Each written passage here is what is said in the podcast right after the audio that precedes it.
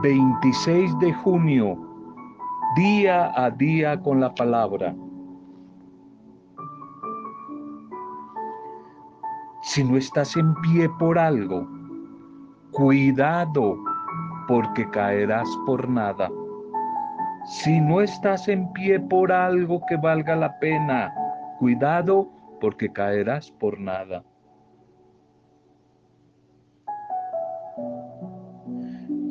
Si ustedes no creen, de cierto les digo que no permanecerán. Isaías 7:9.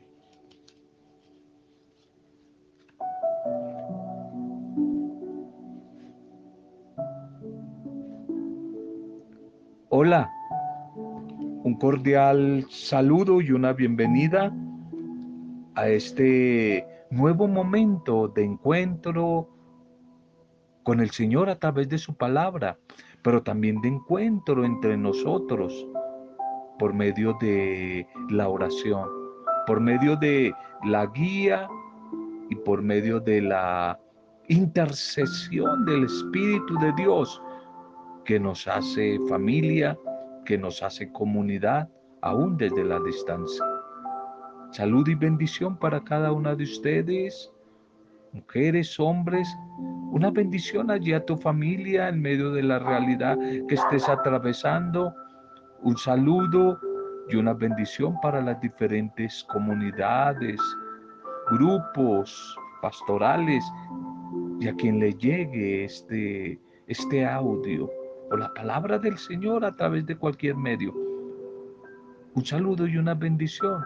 Nuestra intercesión por todos los que están atravesando situaciones duras, momentos difíciles por estos días. Intercedemos por ustedes y con ustedes, intercedemos por nuestro país, por el mundo, intercedemos por nuestras familias, especialmente por los más necesitados, nuestros enfermos, los agonizantes, el personal de la salud, los cautivos, los desplazados, los migrantes, los desempleados, la crisis económica que hay. Consecuencia de esta pandemia, oramos, oramos unos por otros, intercedemos. No lo olvide, la intercesión sostiene la misión, la misión sobre la vida. Intercedemos unos por otros desde la fuerza del Espíritu en el nombre de Jesús el buen pastor. Saludo y bendición a todos los que en este día están de cumpleaños o celebrando algún tipo de aniversario. Un feliz día y bendiciones, bendiciones en este hermoso momento para ustedes. Fin de semana de nuevo, fin de semana. Primer mensaje para hoy. Una minoría responsable la minoría responsable. Carta de Pablo a los Colosenses, capítulo 3, verso 17, Colosenses 3, 17. Y todo lo que ustedes hagan, sea de palabra o de obra, háganlo, háganlo todo en el nombre de Jesús. Háganlo todo en el nombre de Jesús.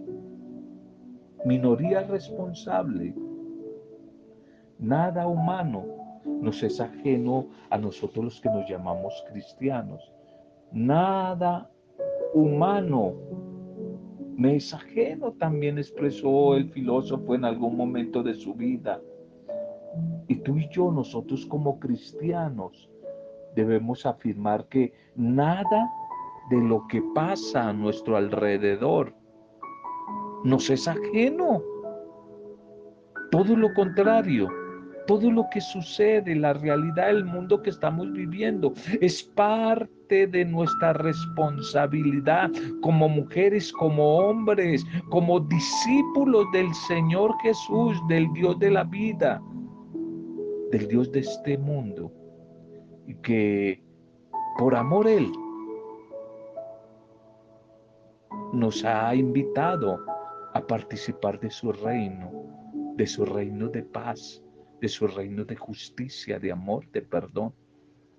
Y echando una mirada a la sociedad, al tiempo, al mundo en que vivimos, podemos a veces sentirnos tentados a la desilusión, a la desesperanza, al pesimismo. Como las buenas noticias no son las noticias más llamativas hoy. En cambio, el panorama que nos ofrecen los medios de comunicación, las redes sociales, que es de malas noticias, nos parece como más sombrío.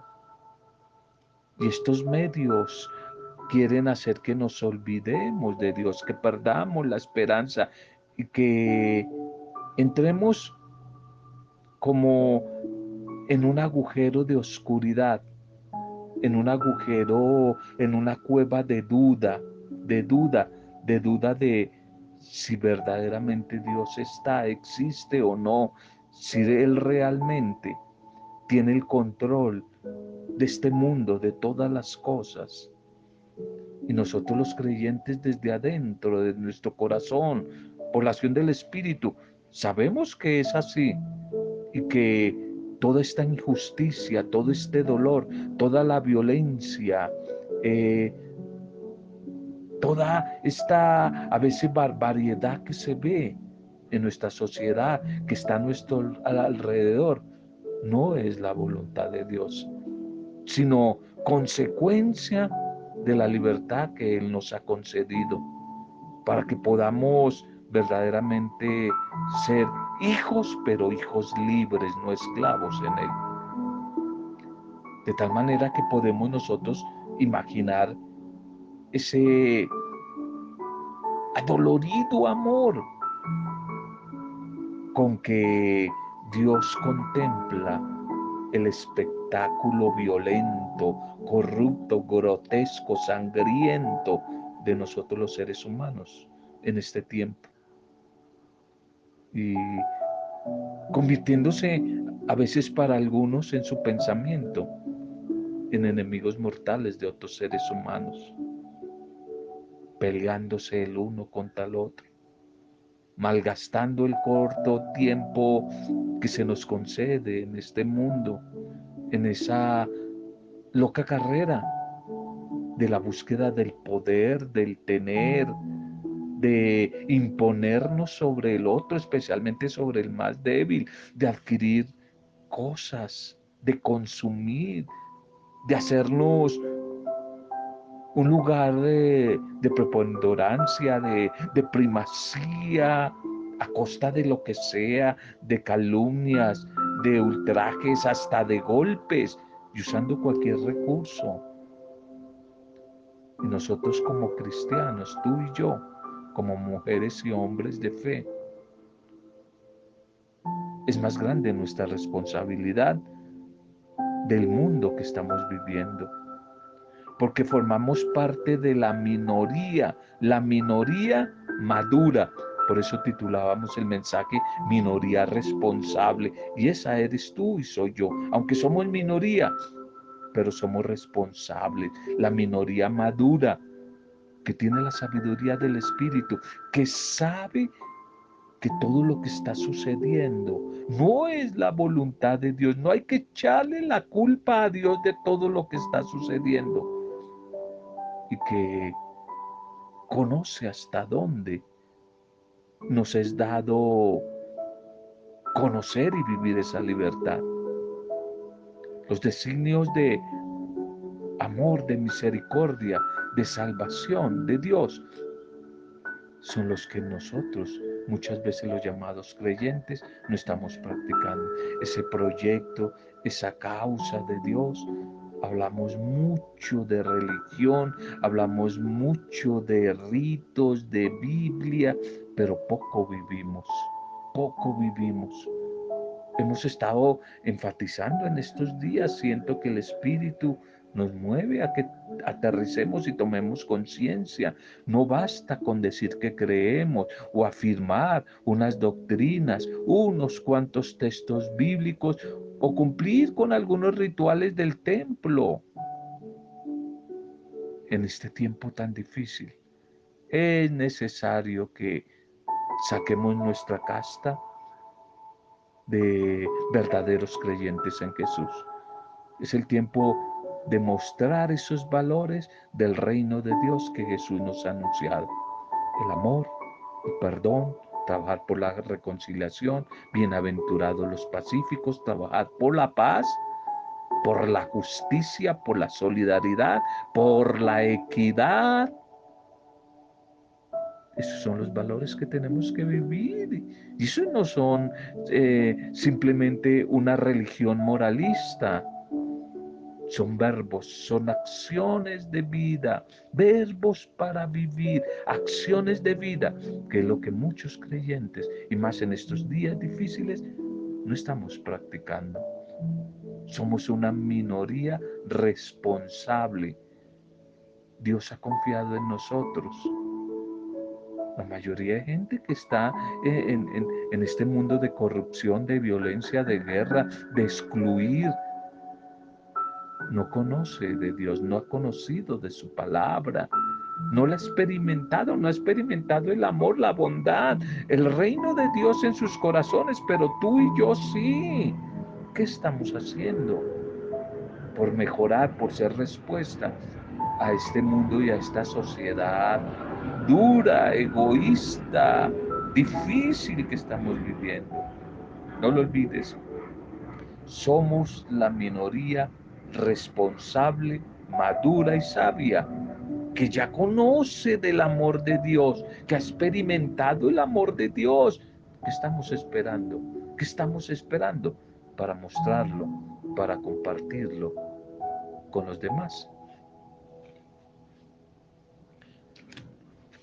Fin de semana nuestra liturgia, nuestra liturgia para este sábado, Titulemos el mensaje.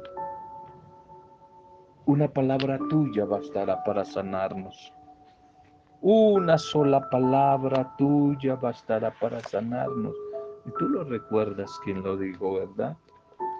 Una palabra tuya, una sola, una sola y basta.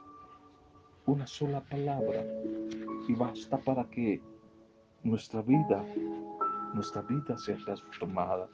La primera lectura de hoy, Génesis capítulo 18, 1, 15.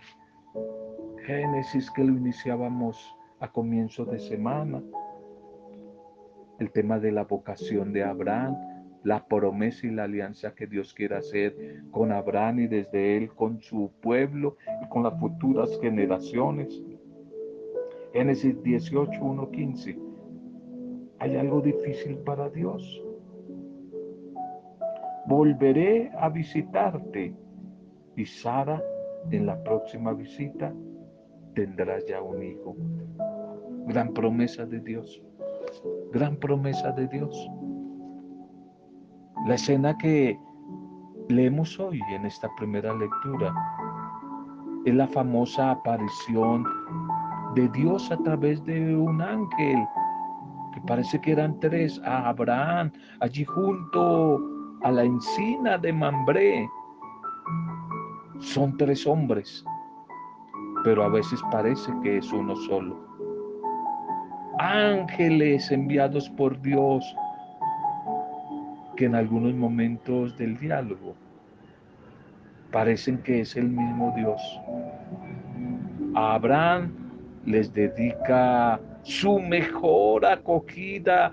Abraham y Sara eran muy buenos, me imagino que como tú, como yo, hospitalarios, acogedores con el visitante. Y escucha en recompensa a su acogida por parte de ellos.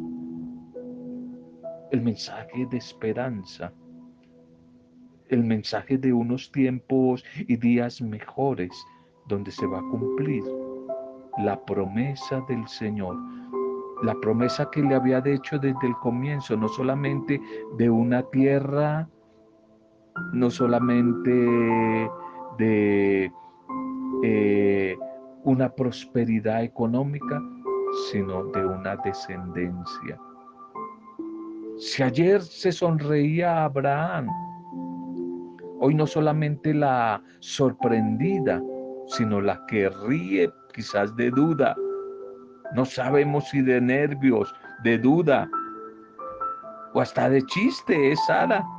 Se ríe cuando le dice Dios a través de este ángel que ya anciana, no importa, pero que va a ser madre, que la próxima visita ya tendrá un hijo.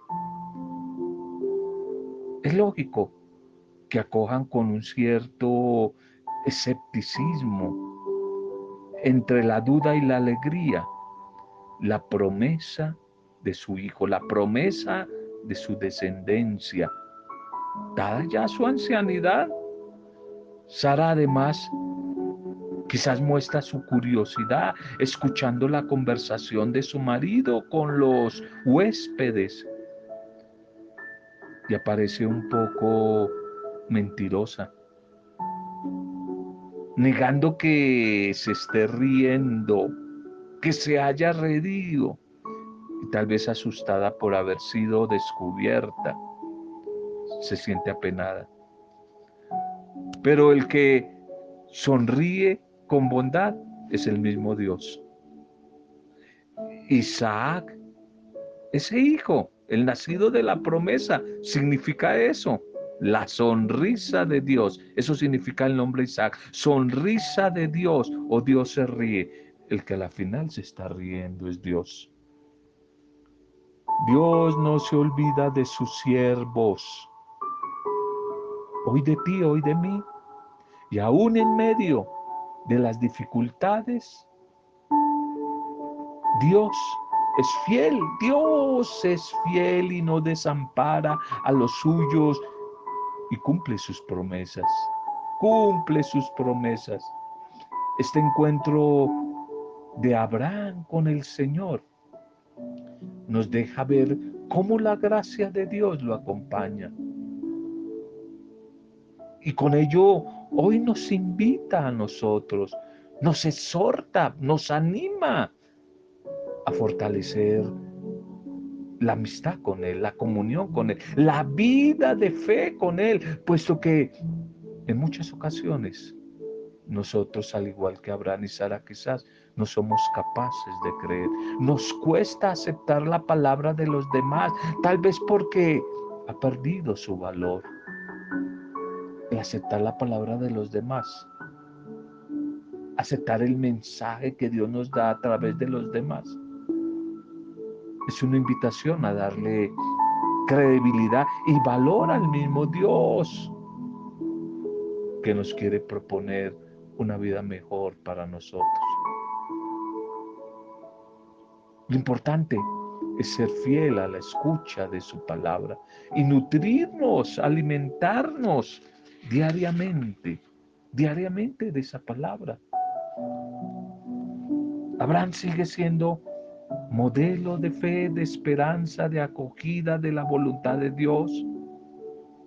Es bueno que lo tengamos como un discípulo perfecto, un discípulo como María Nazaret, digno de imitar, digno de quién imitar.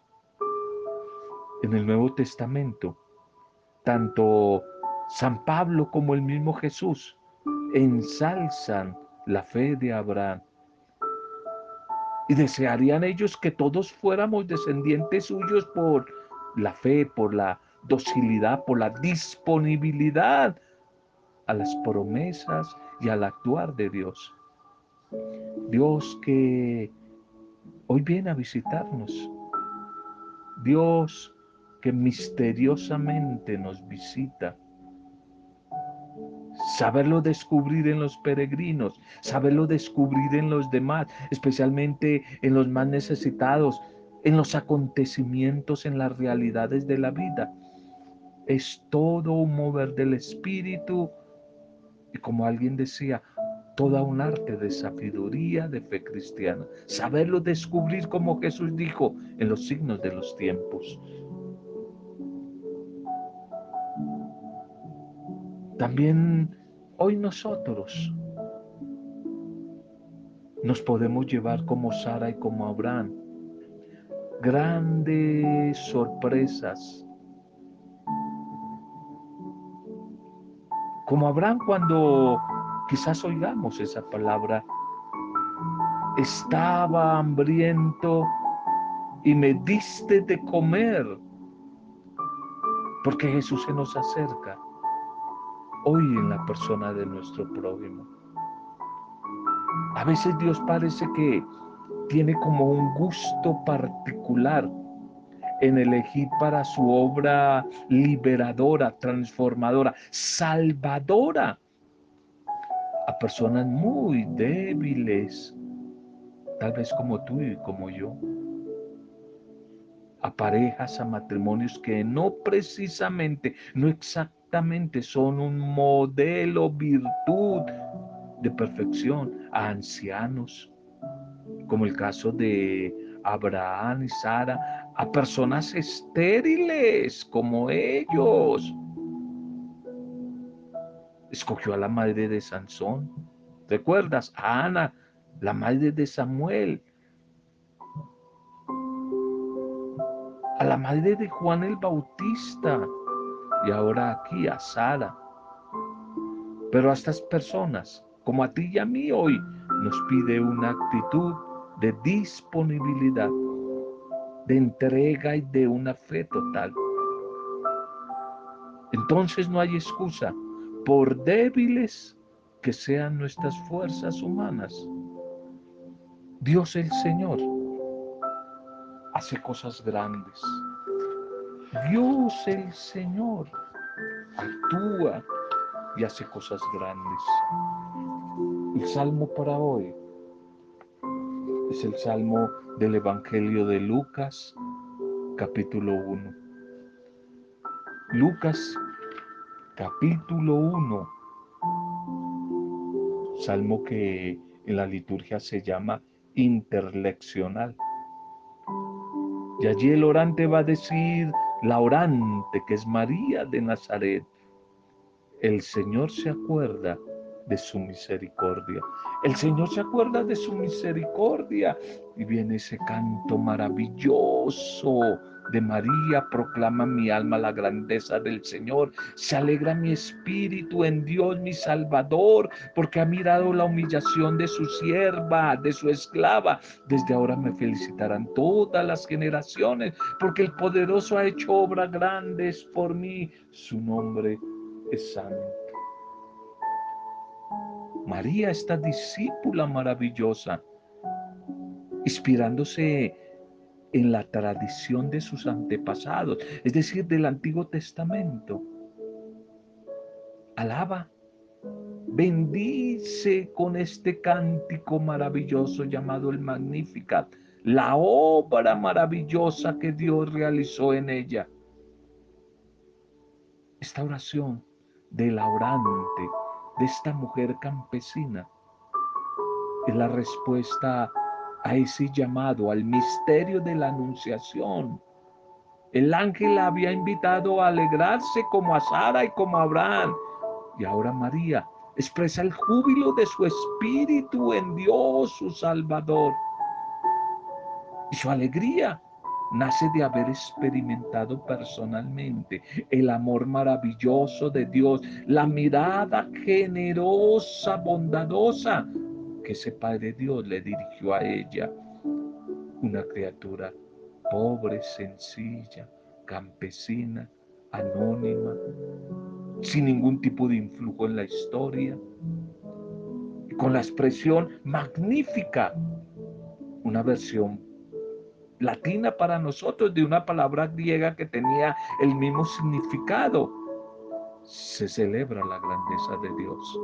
La grandeza de Dios se celebra ese anuncio del ángel que revela la omnipotencia de Dios, que supera todas las expectativas y las esperanzas del pueblo de la alianza, e incluso los más nobles deseos del alma humana. Proclama mi alma la grandeza del Señor y mi espíritu se alegra en Dios, mi Salvador.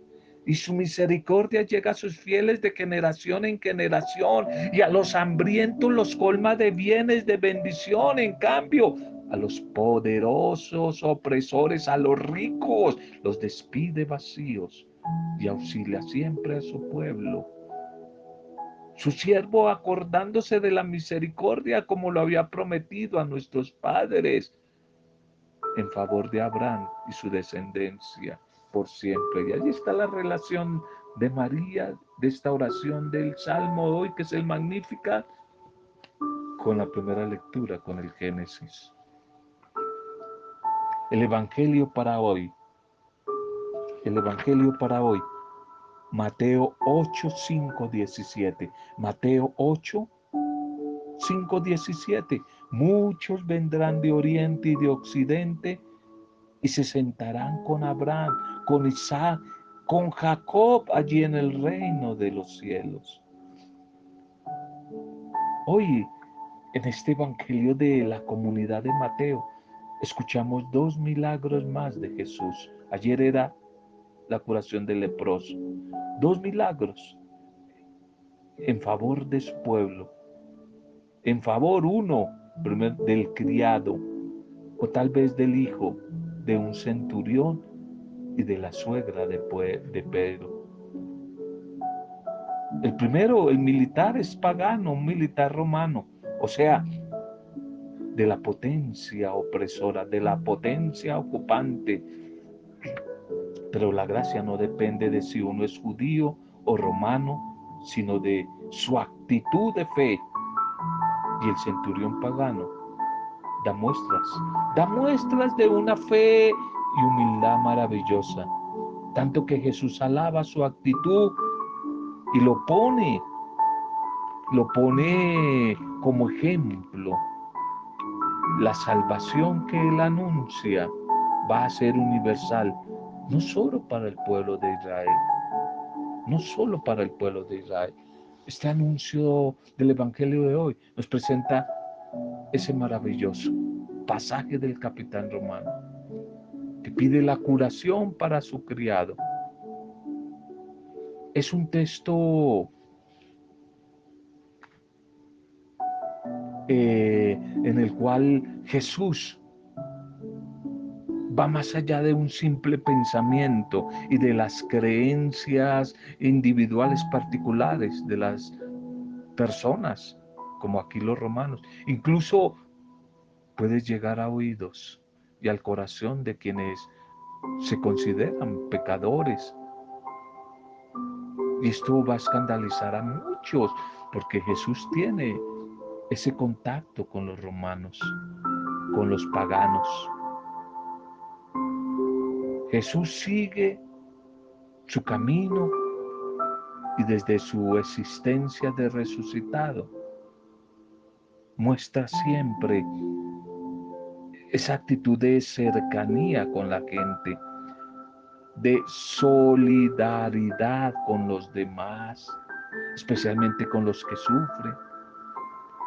De esta manera sigue cumpliendo la definición ya anunciada por Isaías en el Antiguo Testamento y que el Evangelio de hoy recoge. Él, Jesús, tomó nuestras dolencias y cargó con nuestras enfermedades. Él quiere curarnos a todos de nuestros males ¿Será un criado o un hijo el que sufre o nosotros los que padecemos como la suegra de Pedro de algún tipo de fiebre? Jesús nos quiere hoy tomar de la mano o decir su palabra liberadora, su palabra sanadora y devolvernos la fuerza y la salud que hemos perdido. Que ojalá nuestra oración esté llena de abandono, de confianza, de esperanza. Y de esta manera será escuchada. Aunque no sepamos cómo. Aunque no sepamos cómo. Hoy nos quiere el Señor mostrar que no importa lo que pensemos, no importa las enseñanzas que sepamos, Él puede venir a nuestra vida como a ese centurión romano y darnos su bendición. En medio aún de los que no son creyentes. Podemos preguntarnos hoy, ¿en qué o en quién estoy poniendo mi, mi confianza, mis criterios de vida, mis ilusiones, mis sueños, mis respuestas? Total, la oferta del buen Dios sigue ahí a la espera. Él sigue invitando. Dios quiere seguir sanando a los que acuden a Él y continúan cargando Él con nuestras flaquezas. Porque su amor es fiel, su amor es infinito. Él sigue buscándonos y amándonos en cada instante de nuestra vida. Él sigue entregándose a nosotros y por nosotros, aunque le sigamos fallando. Aunque le sigamos fallando. ¿Será que tenemos la convicción de que el ser humano, de que tu vida y mi vida, de que la mujer y el hombre que busca seguir la voluntad de Dios, es la persona auténticamente feliz? Porque pone a Dios en el centro de su existencia. ¿Tú te consideras esa mujer, ese hombre? Bendito sea, Señor. Gracias por esta semana que hoy termina, por el día a día de vida, de palabra, de encuentro, de recibir, pero también de compartir de esta semana que hoy termina. El mensaje de hoy, Señor. Gracias. Gracias por el mensaje de hoy. A veces estamos paralizados por nuestra maldad, pero basta una sola palabra tuya para ser curado, Señor. Una sola palabra tuya para que te alabemos. Te alabemos a ti, el Dios de la vida. Hoy te abrimos nuestro corazón abrimos nuestra morada. Te invitamos a la mesa de nuestra vida para que tú vengas, Señor, y tomes control de todo nuestro ser. Ven, Señor, ven que te necesitamos. Gracias por tu misericordia, tu fidelidad, porque permaneces siempre con nosotros. Síguenos ayudando a corresponder desde nuestra fe, desde nuestra confianza, desde nuestro compromiso a ese llamado, a esa invitación tuya. Que la palabra que hemos recibido en esta semana y hoy se fortalezca en nuestra vida. Que esa palabra se convierta en medicina sanadora en los momentos de necesidad, de dificultad que quizás estamos atravesando. Queremos día a día creer más en ti, creer que eres el Dios bueno, el Dios Padre de los imposibles. Queremos tener la fe que tuvo el centurión romano y declarar como Él siempre, una sola palabra tuya bastará para sanarnos, Señor. Una sola palabra tuya bastará para sanarnos. Gracias. Bendice nuestras familias nuestras comunidades, grupos pastorales, nuestro país. Bendice a nuestros enfermos en clínicas y hospitales. Bendice a las personas que nos han pedido oración. Y bendice especialmente a los que más te necesitan. Y todo lo hacemos desde la intercesión de tu Santo Espíritu, para gloria, alabanza y adoración tuya, Padre, en el nombre de Jesucristo el Señor. Con acción de gracias y alabanza en compañía de María, nuestra Madre. Amén. Roberto Zamudio de Día a Día con la Palabra.